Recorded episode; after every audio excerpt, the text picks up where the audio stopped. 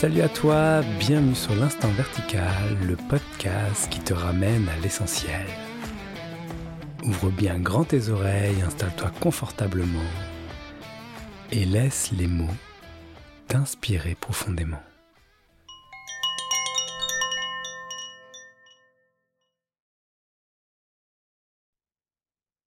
Bonjour, bienvenue dans ce nouvel épisode de l'Instant Vertical. Aujourd'hui, je suis avec Mira. Salut Mira. Salut Benjamin. Bienvenue euh, dans, dans cette émission sur les méandres du cheminement spirituel. Je te, je t'ai contacté euh, parce qu'on avait déjà échangé un peu là-dessus et euh, je sais que tu as à cœur de partager sur là, dans les extrêmes un petit peu, dans lequel peut nous emmener le, cheminement spirituel. Ça va, ça te parle toujours de partager là-dessus? Oui, oui, bien sûr, bien sûr. Alors, pour te mettre en contexte pour nos auditeurs, je vais je te présente en quelques mots, tu, tu rajoutes si tu as envie. D'accord. Donc, toi, Mira, tu vis à, à, La Réunion, tu, tu partages sur YouTube, tu as une chaîne YouTube et tu fais aussi des, des accompagnements euh, occasionnels quand ça se présente tu, m'as partagé que tu avais à cœur de transmettre les enseignements qui t'ont été offerts euh, par, euh, par Georgie du temple Shidamanda, c'est bien ça, et que aujourd'hui tu, tu partages à partir de là. Ça te va comme présentation? Oui, juste petite précision. Georgie, euh, en fait, est initiée de Sri Raja, qui est un prêtre brahmine, en fait. Hmm. Et donc, euh, c'est toute une famille hein, qui vit depuis environ 2000 ans à Chidambaram. Voilà, hmm. c'est le temple Chidambaram. Chidambaram dans le sud de l'Inde. Exactement, dans le Tamil Nadu. D'accord, ok. Voilà. Tu as, tu as suivi ces enseignements là-bas? Non, pas du tout. J'ai eu la chance de, de rencontrer Georgie euh, lorsque j'étais déjà arrivée à La Réunion. Et donc, c'était euh, un petit peu, c'est amusant, hein, la vie, comment, comment, quand on voit comment les événements se, se positionnent, c'était pour discuter, pour le questionner au sujet de, de, la relation qu'il entretenait avec son maître, donc euh, Sri Raja Dikshitar. Mmh Et euh, on, a pris, euh, on a pris contact autour de ça. Et, et c'était justement à l'époque où ici il se vivait des, des, grosses, grosses, grosses difficultés puisque euh, j'avais rejoint euh, la Réunion euh, pour, on va dire, travailler dans le cadre d'une communauté. et qui, aussi a créé une ONG, etc. Et donc, je me trouvais vraiment étouffée par, par l'expérience qui était en train de se vivre, qui était vraiment une expérience extrême. Et puisque euh, le, président de l'ONG, le, président aussi de, cette organisation, cette communauté, euh, s'est présenté comme étant euh, un gourou, donc comme dans la tradition indienne. Hein. mais progressivement, je me suis rendu compte que ça allait très très très loin et je me sentais de plus en plus fatiguée, de plus en plus mal épuisée. Euh, parce que parce qu'il se passait beaucoup de choses très difficiles. Et à ce moment-là, euh, grâce à ces échanges justement avec Georgie, euh, il y a eu ensuite une relation finalement qui s'est créée par mail, par téléphone de temps en temps. Beaucoup, beaucoup d'échanges, quasiment tous les jours, à lui poser beaucoup de questions. Lui me partageait aussi euh, les extraits de satsang, qu'il euh, qu'il continue d'ailleurs de, de, Comment on dit? De, traduire, notamment de, de, voilà, hmm. notamment de Robert Adams. Euh, et lorsque donc Robert Adams, qui était donc c'était un Américain qui a été très proche de Ramana Maharshi. Faut savoir que la, les enseignements de Ramana Maharshi et les enseignements finalement qui sont euh, proposés euh, donc par le temple Chidambaram euh, sont très très proches. C'est un petit peu la même, c'est l'Advaita Vedanta en fait. Hein. Hmm. Et donc, euh, et donc voilà, progressivement, euh, il y a quelque chose qui s'est passé, il y a une ouverture, et puis, et puis tout, a, tout s'est transformé après avoir vécu euh, bien des expériences difficiles et extrêmes. Voilà. Ok, bah tu viens de faire une jolie intro pour cet épisode, du coup, sur les méandres, sur les méandres du, du cheminement spirituel. Et j'ai envie de commencer par revenir un petit peu plus loin dans le temps avant que tu Georgie, si j'ai bien compris, c'était un peu la fin de, cette aventure. Parfait. Et euh, si, tu pouvais euh, décrire un petit peu euh, la soif qui, t'animait, qui t'a mis en mouvement sur le cheminement spirituel? Alors, depuis petite fille, même bébé, hein, mais vraiment depuis petite fille, euh, il y avait ici la compréhension de la vie, on va dire, euh, mais sous un angle euh, intuitif, invisible, vibratoire. C'est vrai que depuis petite, il y a, il y a toujours eu finalement cette hypersensibilité à ressentir les choses autour de moi, les humeurs. Et puis progressivement, il y a eu plein d'expériences qui se sont vécues, communiquer avec les morts, soigner avec les mains, euh, faire des rêves prémonitoires, voir un petit peu l'avenir, euh, bref. Et euh, bon, tout ça, ça a été mis de côté, mais, mais c'est quelque chose qui, qui est toujours resté présent forcément. Et puis progressivement, au fur et à mesure du temps, je suis rentrée dans, voilà, dans la vie, la vie active. Et puis, je suis partie dans les extrêmes. Euh, je venais d'une famille, euh, on va dire une famille à problème. Donc, j'ai vécu d'énormes souffrances avec des dépressions, euh, déjà dans l'adolescence. De grosses difficultés aussi à m'intégrer finalement dans le monde qui m'entoure. Et puis, à un moment donné, il y a eu cette opportunité de, de prendre une sorte de revanche, on va dire. Et donc, de, de, de construire quelque chose sur le plan social, sur le plan euh, euh, matériel. Euh, donc il y a eu l'expérience de la carrière professionnelle où on a beaucoup gagné d'argent et on a vécu beaucoup de d'expériences dans le monde du luxe, on va dire ça comme ça. tu dis on, c'est tu parles d'une autre personne et de toi? Non, je parle de moi. ah, ok. et c'est vrai que euh, au fur et à mesure des expériences, euh, c'est vécu justement cette nostalgie parce que finalement, inconsciemment, ce qui était recherché n'était pas de l'ordre du, matériel. Euh, il a fallu, donc je raconte très très souvent cette anecdote. Un soir, je me, retrouvais dans mon, mon, petit appartement avec tous mes meubles luxueux, avec la petite voiture de sport garée au parking. Et j'habitais à Monaco à cette époque-là. Et puis j'avais mon, mon sac à main Chanel tout neuf devant moi. Et donc j'étais là dans mon lit, toute seule, et je me disais, mais là, il y a eu comme un déclic où je me suis dit, non, c'est vraiment pas ça. Non, je, je me sens pas du tout, euh, je me sentais vide à ce moment-là.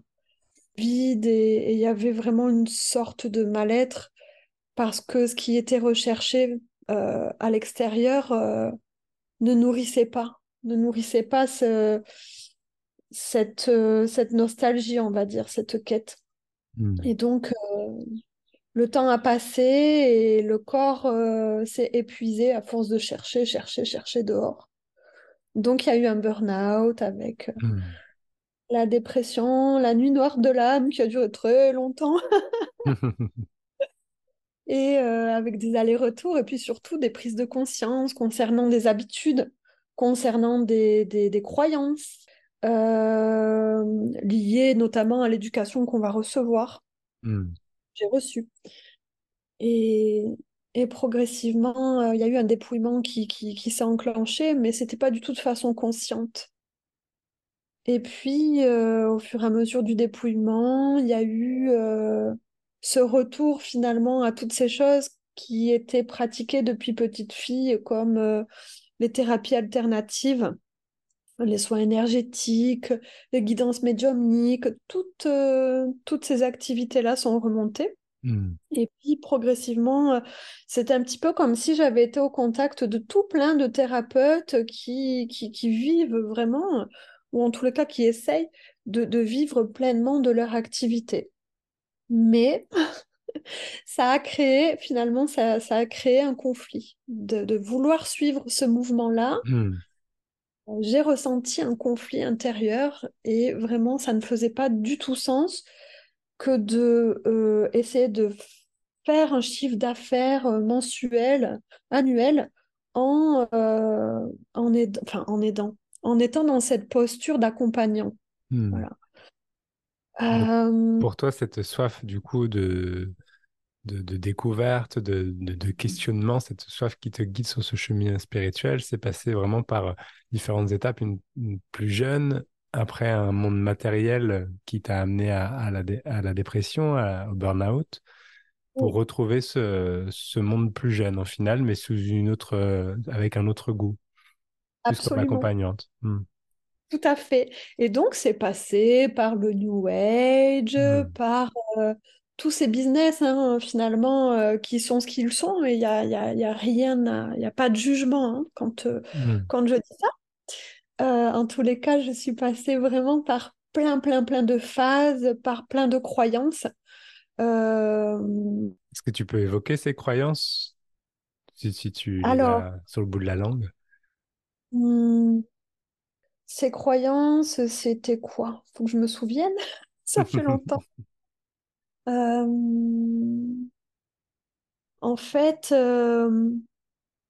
ça avait déjà l'appel à révéler notre nature véritable, mais au travers du bien-être et du développement personnel. Donc, j'ai commencé forcément, puisque j'ai vécu le burn-out, donc un épuisement euh, énorme. Il a fallu deux ans pour que je m'en remette. Hmm. Euh, donc forcément, il y a eu euh, toute une remise en question concernant l'hygiène de vie, la façon de s'alimenter. Donc on a regardé la diététique, on a regardé la médecine autour des plantes. Et puis après, il y a eu des, des rencontres avec des personnes euh, comme, euh, je sais pas si je peux citer ces personnes-là, euh, comme David Lefrançois, qui est un, un psychologue très très connu, qui fait beaucoup de choses sur les réseaux sociaux Hmm. comme euh, Franck Nicolas, qui lui, il est vraiment c'est quelqu'un qui est à fond dans la performance et qui motive les gens à, à devenir riches et tout ça. Hmm. Euh, et donc, il inspire les gens et puis à aller de l'avant. Et donc, ici, voilà, ça a essayé de suivre ces mouvements-là, Hmm. mais c'était toujours pas ça. Hmm. C'était toujours pas ça. T'as senti qu'il y avait une sorte de reconstruction, et... mais que c'était pas exactement ça qui était cherché. Quelque part, j'ai envie de dire, ça n'allait pas assez loin. Hmm. Donc, Tu voulais eu plus. Voilà, je voulais aller, euh, c'était vraiment inconscient, une démarche complètement inconsciente, ça voulait aller plus loin, plus en profondeur. Donc, à un moment donné, il y a eu euh, l'appel de méditer.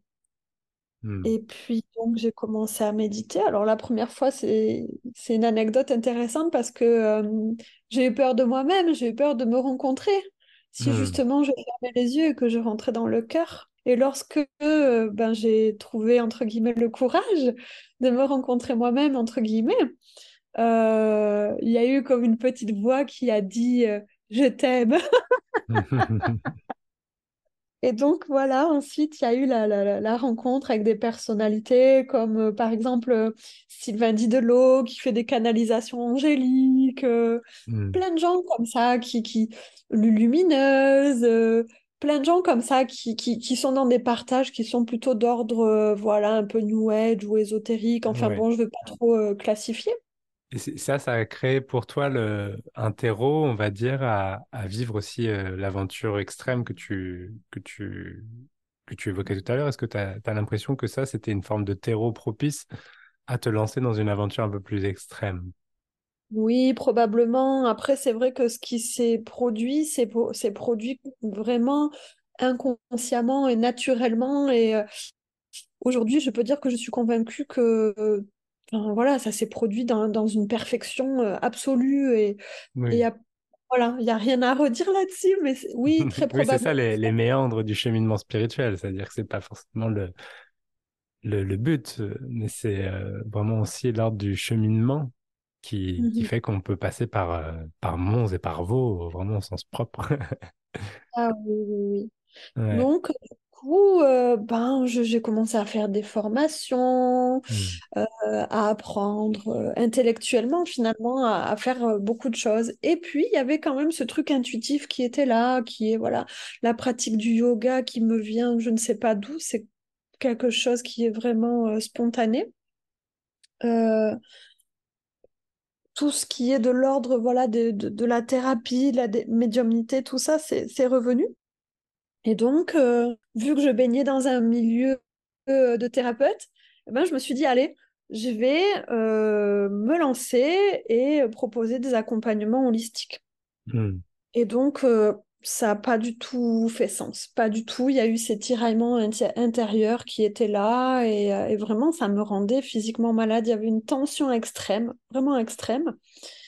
Si bien que, euh, de fil en aiguille, euh, je suis tombée sur quelqu'un qui, qui, qui propose, euh, comme tous les autres d'ailleurs, des partages sur Internet. Et donc, qui fait des retraites, qui, qui, qui, qui, qui se dit être voilà, accompagnant spirituel, maître, enseignant. C'est le- les casquettes hein, qu'il dit porter. Et donc, comment ça s'est passé? J'ai été subjuguée par ces échanges, en fait, parce que c'est Mm. quelqu'un qui s'exprime extrêmement bien sur les réseaux sociaux. Et pas que, hein, même euh, tous les jours. C'est quelqu'un qui, qui s'exprime vraiment très, très bien. Euh, et qui a, euh, qui sait attirer les personnes vers lui, qui sait amener les personnes à, à agir un petit peu dans son sens. Et donc, euh, au bout d'un mois ou deux, à écouter tout ce qu'il racontait, parce que vraiment, il y avait une forme d'hypnose, hein, vraiment. Euh, tous les jours, euh, j'écoutais ce qu'il racontait. Puis je le montrais à mes copains, à mes copines, et puis ils me disaient, ah non, non, on le sent pas, mais ici, bah, il fallait que ça y aille. Donc, Mm. euh, un jour, j'ai, demandé une séance d'accompagnement, on va dire, intuitif. Et puis, à ce moment-là, euh, cette personne m'a proposé de, de le rejoindre pour euh, devenir son assistante et en même temps euh, aller plus loin dans ma pratique spirituelle. Et vu Tu veux, que, tu voilà, veux dire que c'était sans qu'il te connaisse avant, il t'a proposé ça? tout à fait. Voilà, donc vu que j'étais en métropole et que lui était déjà à La Réunion, en effet, on ne se connaissait pas du tout. Ça m'a été proposé, mais alors au bout de cinq minutes euh, euh, d'échange. Mm. Et donc, euh, trois semaines après, euh, il m'a proposé de le rejoindre à La Réunion, tout frais payé, euh, pour déjà que je commence à m'intégrer euh, dans son équipe rapprochée, donc qui est l'élite de l'élite, si on l'écoute. euh, il faut être méritant, hein, parce que lui, il part du principe que tout le monde n'est pas mature, tout le monde n'est pas capable. Donc, Mm. euh, bon, c'est un petit peu flatté mon ego, j'avoue. Si tu étais devenu spécial. Voilà, alors en plus, on te dit, viens à La Réunion, tu vas vivre dans une grande villa, euh, Mm. tu vas avoir un rôle, tu vas être la, la, la personne la plus proche euh, du mec euh, qui sait tout mieux que tout le monde, qui est réalisé tout, qui vraiment fait la pluie et le beau temps. Waouh, je me suis dit magnifique. En plus de ça, c'est vrai que en tant que président d'une ONG, j'avais aussi la possibilité de d'intervenir sur le terrain auprès d'enfants défavorisés. Et je trouvais ça vraiment génial. Ça m'a ça m'a beaucoup Mm. parlé. Et donc, euh, notre première rencontre s'est faite trois semaines après, à La Réunion. Donc là, on m'a sorti un petit peu la carte postale. Euh, et forcément, tout s'est très très bien passé. Et directement, euh, euh, sans qu'on ne me demande mon CV, sans qu'on me teste sur mes capacités, sur mes compétences professionnelles, quoi que ce soit, on m'a proposé un contrat. Donc c'était à cheval entre euh, le mouvement spirituel, puisque j'étais là pour promouvoir les événements, les retraites spirituelles, les satsangs et tout ça, Mm. Aussi pour euh, interagir avec l'équipe euh, qui, qui travaille dans un pays étranger. Je donne pas trop d'informations pour pas euh, Oui, rentrer oui. dans la polémique. Et donc, donc voilà, j'étais considérée un petit peu comme l'assistant de direction qui devait chapeauter toute une équipe, Hmm. à la fois en France métropolitaine, à La Réunion et dans un autre pays. Et quand tu dis un contrat, c'était un contrat de travail? Oui, donc Oui, j'ai donc euh, qu'il y avait une entreprise, euh, un contrat de travail, un cadre professionnel clair. tout à fait dans un cadre Hmm. associatif. Associatif, d'accord. Voilà. Et donc, euh, deux mois après, après avoir euh, finalement... Excuse-moi, et du coup avec un salaire? il y avait un salaire. Oui, c'est ça. C'est ce que un juste salaire. pour, pour remettre un peu le tableau. Voilà, il y avait un salaire, donc vraiment le salaire minimum de minimum Hmm. euh, autorisé euh, par la loi, euh, par la Hmm. législation française. Par contre, euh, le temps de travail, euh, c'était pas 35 heures. Quand même le dire. Et au départ, c'est vrai que lors de ce premier voyage, il y a des choses qui se sont passées, mais que je n'ai pas vues tellement, tellement, tellement. Des choses anormales, hein, tellement il y avait cette soif finalement de revenir entre guillemets à la maison. Hmm. Donc j'ai commencé à accepter des choses euh, de l'ordre du harcèlement, de l'ordre de il faut que tu changes ta façon de t'habiller, sinon tu pourras pas venir avec nous, de l'ordre euh, j'ai reçu une initiation, on m'a donné un autre nom. De l'ordre progressivement, euh, j'ai été invitée à finalement à me détacher. Donc j'avais euh, un petit copain à l'époque. Hop, rupture. Il fallait absolument que je sois végétarienne, minimum. Si c'était végétalienne, c'était encore mieux. Ça, je reviens juste sur le, la rupture, c'est-à-dire que euh, comment ça t'a été, ça t'a été demandé de rompre avec ton copain? Euh, si euh, je voulais euh, être euh, une proche de cette personne-là, Mhm. il fallait que je sois complètement à 100 000% disponible, dédiée, loyale envers cette personne-là. Donc, il n'y avait pas de place pour euh, une relation euh, sentimentale, amoureuse, voire même euh, être en famille. C'était pas possible. Et ça, c'était clairement dit ou c'était sous-entendu? C'était clairement dit. C'était clairement dit. Et ici, il y avait un côté un petit peu tellement euh, aveuglé, assoiffé, flatté. Hmm. euh, c'était un ensemble de choses.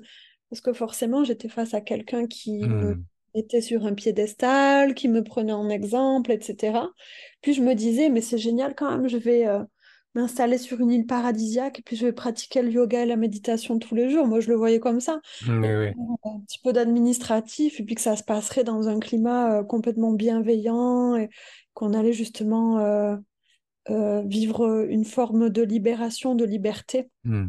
Voilà, puisqu'il m'était dit que euh, c'était désormais ma famille, que certaines personnes dans le groupe sont mes frères et sœurs, euh, qui Hmm. seraient toujours là pour moi pour me soutenir. Il y a même eu des échanges de mails hein, autour de ça.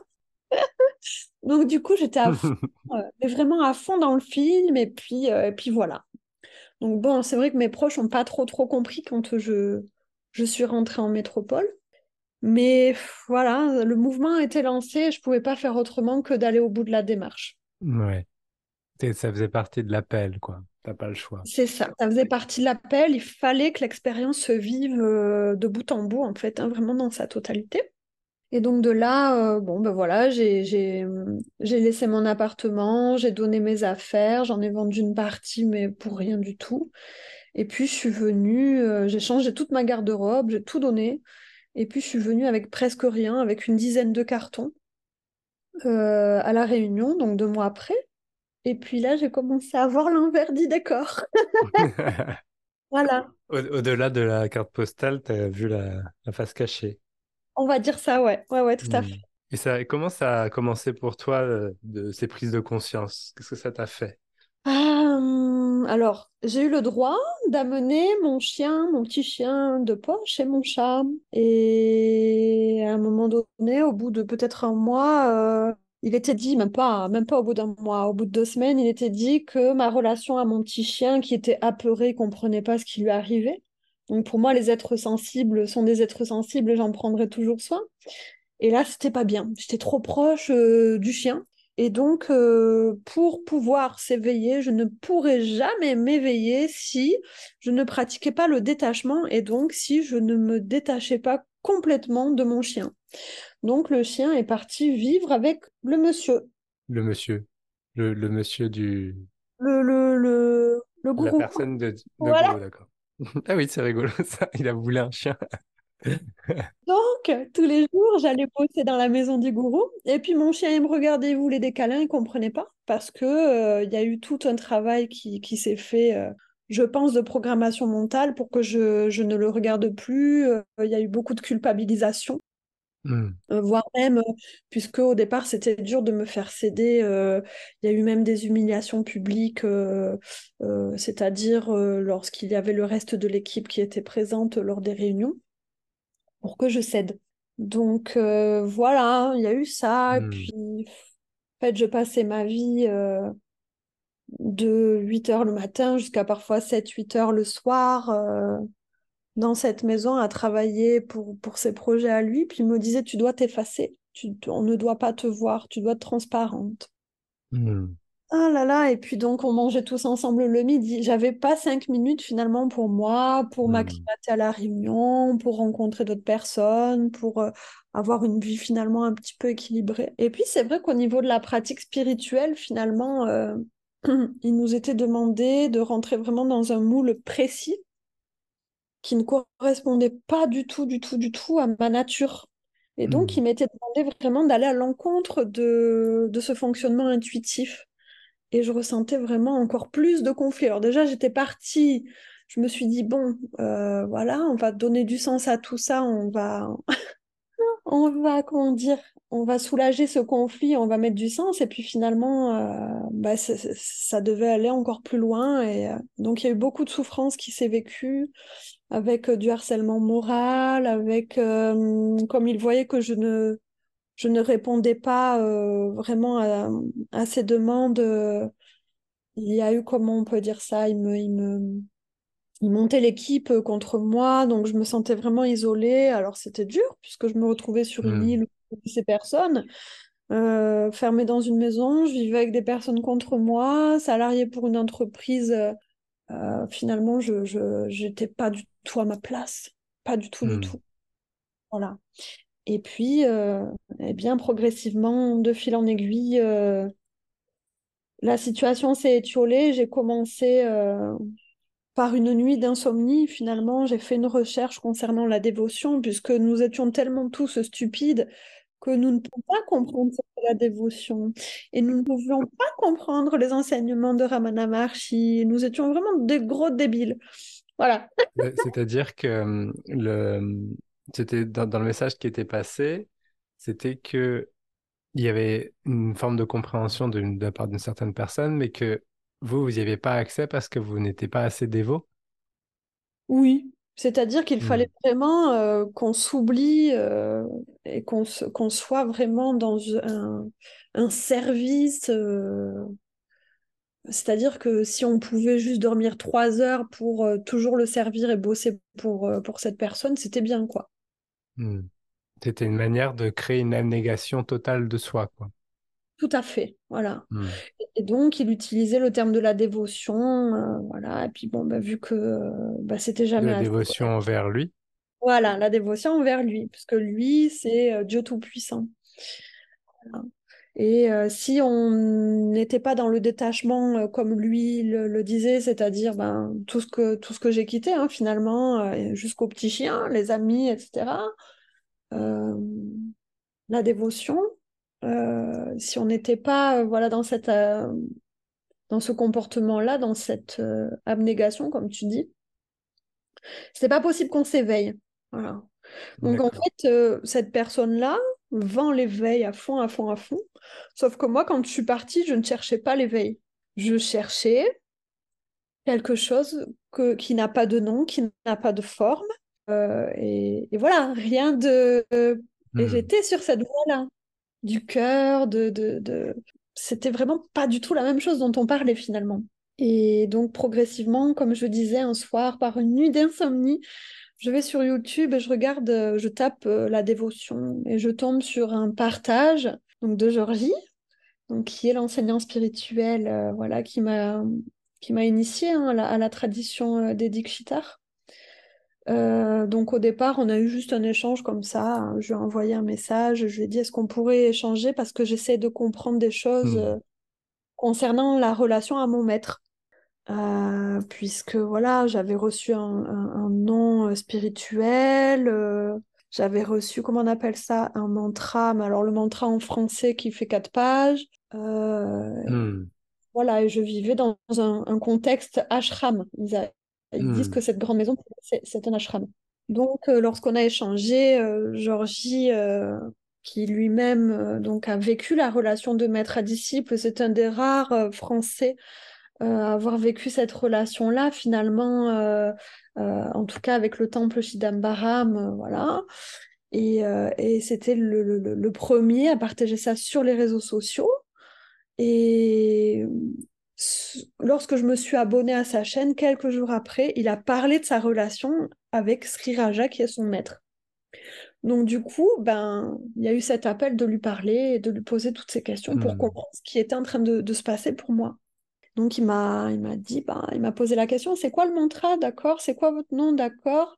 Bon ben il me dit ben moi en fait la relation à, Raja c'est pas du tout ça c'est euh, c'est euh, la relation du maître elle est là pour euh, nous permettre de nous libérer du poids et pas pour en rajouter ça je m'en souviendrai toujours donc je lui ai dit, euh, et le mantra Il me dit, bah, généralement, un mantra, c'est plus en sanskrit, on peut le dire en français, mais c'est quelques mots, c'est pas plusieurs phrases comme vous. Bref, il y avait trop de trucs un peu bizarres qui correspondaient pas, hmm. euh, selon lui en tout cas. Et donc, euh, lors de notre conversation, il m'a dit, mais vous savez, vous êtes déjà ce que vous cherchez, il suffit juste de vous en souvenir. et là, j'ai ressenti une paix un apaisement extraordinaire et c'était aux antipodes finalement de toute l'expérience extrême que je venais de vivre, que j'étais encore en train de vivre parce que j'étais encore dedans. Et donc je lui ai posé la question concernant mon petit chien. Il m'a dit, mais vous savez, Ramana Maharshi, il avait un chien euh, euh, qui s'appelait Shina, il le suivait toute la journée, il adorait, il n'y a pas de problème. Il avait une vache qui s'appelait, euh, qu'il avait appelée Lakshmi, il a caressé tous les jours. Enfin, je veux dire, il m'a dit, il n'y a aucun problème par rapport à ça. Et je lui ai dit, le couple, par rapport au couple, qu'en est-il? Est-ce que c'est interdit? Il me dit bah moi je suis mariée et tous les prêtres de la lignée n'officient que à partir du moment où ils sont mariés, donc il n'y a pas de problème. Bon, et le détachement alors? Euh, ben, vous savez, euh, si vous regardez l'Ashtavakra Gita, par exemple, euh, ben, Janaka, c'est un roi. Et puis il y a tout plein de textes où c'est des rois en fait qui sont mhm. en questionnement vis-à-vis des sages. donc là, il y a eu un, miroir extraordinaire puisque j'avais vécu un peu l'opulence, le luxe. Je me suis dit, bon, d'accord. je me suis un petit peu perdue en chemin. voilà. Et qu'est-ce qui s'est passé à ce moment-là pour toi? Comme euh, si tu, tu te ressens vraiment cette, euh, cet espace, un moment de vulnérabilité où tu peux voir que tu as l'impression d'être perdu en chemin? À ce moment-là, euh, j'étais vraiment en dépression totale puisque hmm. euh, le monsieur de la Réunion m'avait euh, répudié du groupe et il m'avait mise dans une petite chambre d'étudiant qui fait 10 mètres carrés avec des, des, des, barreaux aux fenêtres, un couteau, une fourchette, un lit en 90. Et j'avais... J'étais en prison. Ouais. Et la seule chose que j'avais le droit de faire, c'était venir bosser. Et vu que j'étais en perte de repère totale et que j'étais vraiment déstabilisée, euh, je peux vous te dire que Georgie est arrivée vraiment mais juste au bon moment pour euh, aussi euh, me permettre de, tenir et, de ne pas me suicider. Hein. On, va, on va dire les mmh. choses telles qu'elles sont. Oui, carrément, bien sûr. J'étais allée tellement loin tellement loin que lorsque maintenant, voilà, j'en parle avec mes amis qui sont dans le corps médical, ils me disent, mais pour bien moins que ça, certains se suicident. Mmh donc bon. Et donc, euh, progressivement, avec Georgie, euh, beaucoup d'échanges ont, eu lieu. Euh, tous les jours par mail, par SMS, lorsqu'il y avait des moments de panique, etc. Hop, il me ramenait. Mais vous êtes déjà cela. Regardez le partage que j'ai fait sur la chaîne YouTube. Écoutez Robert Adams. Ok. Donc Robert Adams, c'est un disciple direct de Ramana Maharshi. C'était un Américain. Et lui, il a tous les codes en fait socioculturels qui, qui, qui peuvent être compris par, euh, par l'Occident. Euh, et en gros, ça disait, ce partage-là, je m'en souviendrai toujours, ça disait, la vie est un film, vous n'êtes pas ce que vous croyez, et euh, arrêtez de vous prendre la tête, quoi, en gros. Et Hmm. waouh, et ça me donnait de la force, et ça me, et ça me libérait de cette emprise, et plus j'écoutais ces Hmm. partages, et plus, voilà, il y avait une libération qui, qui, qui se produisait. Et donc, euh, la relation à, Georgie a été de plus en plus loin, il m'a euh, proposé de participer au satsang. Et puis dans les satsangs, il y avait aussi Juliane, une, une énergie tellement féminine, tellement douce, euh, zéro jugement, zéro dualité. Tous les deux, c'était extraordinaire. Ça m'a nourri, ça m'a requinqué. Ça m'a vraiment requinqué. Hmm. Je commençais à remonter la pente. Et puis, euh, et puis donc, euh, bon, ben, les choses ont été jusqu'au bout avec ce monsieur de la Réunion. Et puis, j'ai réussi à, à faire en sorte, euh, je te passe tous les détails euh, administratifs, les trahisons et toutes les choses pas, pas du tout belles qui se sont passées. J'ai retrouvé ma liberté et il m'a dit, je, tu as repris ta liberté ou tu as retrouvé? je l'ai retrouvé, je l'ai retrouvé. Il m'a dit, je te rends ta souveraineté. Hmm. Et là, tu, voilà, j'ai commencé à voir Hmm. le, les visages. Euh, Et, et puis voilà, et de fil, de fil en aiguille, il y a eu une passion. Il y a vraiment une passion pour l'Advaita Vedanta, une, Hmm. une soif, une grande, grande soif, un grand appétit. Et puis bon, ensuite, il y a eu quand même, ça a continué, parce que l'histoire, elle n'est pas terminée. C'est jusqu'au basculement, finalement, que l'histoire a, eu lieu. Une fois qu'il y a le basculement, euh, il n'y a plus d'histoire. Enfin, si, mais elle est vue, euh, elle est vue autrement. On s'identifie plus à ce qui se passe. Et, euh, donc, j'ai été en septembre. Donc, la, rupture avec le gourou s'est faite en juin. En septembre, j'ai été rencontrer Georgie, Juliane. Et puis, et puis le, cheminement a continué au travers de, des partages donc, de Georgie et de Juliane, notamment, euh, au travers des textes sacrés comme la Bhagavad Gita, l'Ashtavakra Gita, euh, euh, les enseignements de Sri Raja, de Ramana Maharshi. de Mananda Mahi aussi, de tous ces sages qui nous amènent à être vraiment dans cette pureté de l'enfant. Et c'est vrai que plus finalement je m'imprégnais de ça, plus je me souvenais que ça a toujours été là.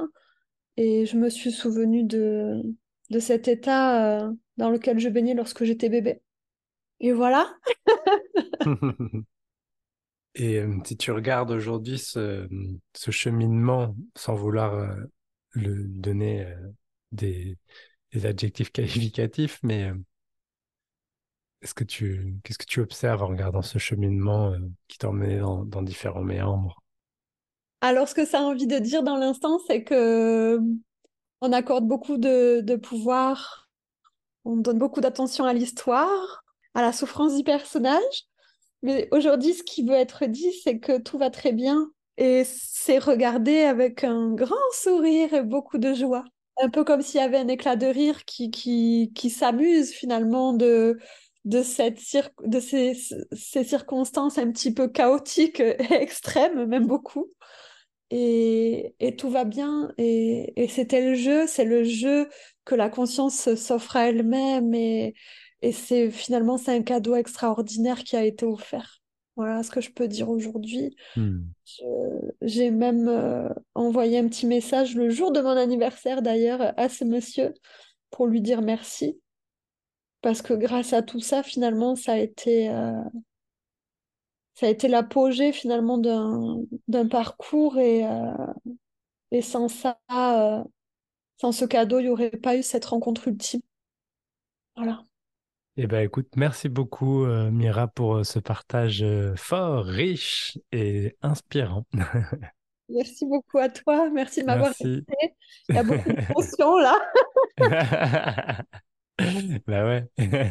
Et voilà, et finalement, euh, ça n'a plus rien à dire. Ça y est, ça a dit ce que ça devait dire. C'est toujours d'observer ça.